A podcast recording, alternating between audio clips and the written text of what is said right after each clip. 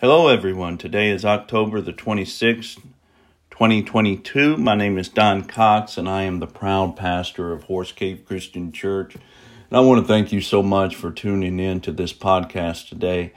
If you've been with us on Sunday mornings for the last couple weeks, you know that we just finished a series on evangelism and we started another series on commitment.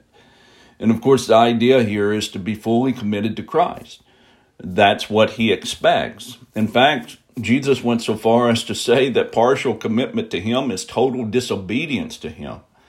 And I find that very interesting and scary at the same time because this is where we are in American Christianity, really just partially committed to Christ, not fully committed to Christ.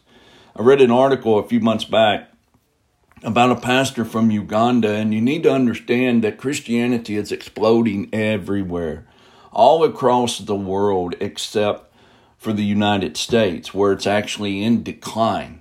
Okay? And in Uganda, where Christianity is just exploding, the person who wrote this article asked this pastor, Why do you think that is?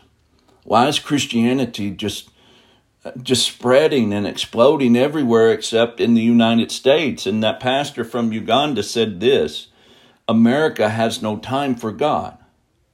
That's what he said. America has no time for God. Now, I get what he's saying, um, but I don't think time is the issue because time is time. If you know what I mean, 24 hours is 24 hours to me, to you, to the pastor in Uganda.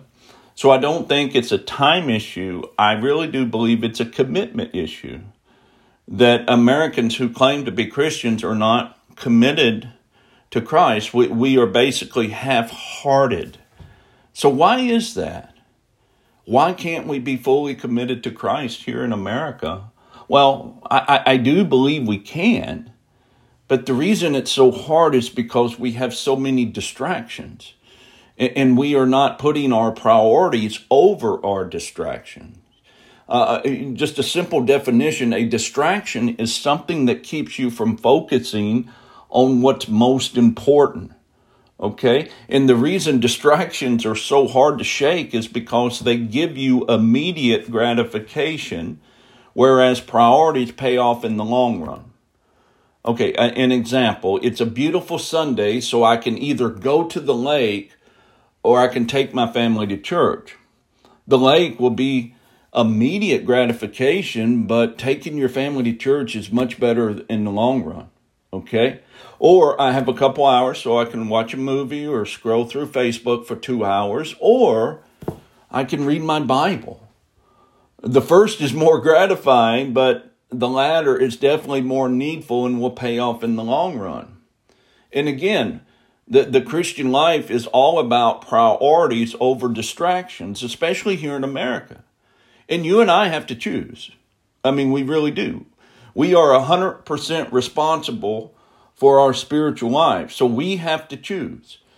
Jesus is not going to pay, play second fiddle to anyone, it's all or nothing. And let me just remind you of something. You know, for if, if you're a Christian or a professing Christian, you need to understand that Jesus will always give you everything you need to follow him in full commitment. Always. Always. So if you're one of the people, and I've had many people t- say these things to me over the years, well, Pastor Don, I just wish I could come to church more. I really do, or serve more, or read my Bible more. But I just don't have enough time. Uh, or Sundays are the only days I have for myself, or I'm just too tired.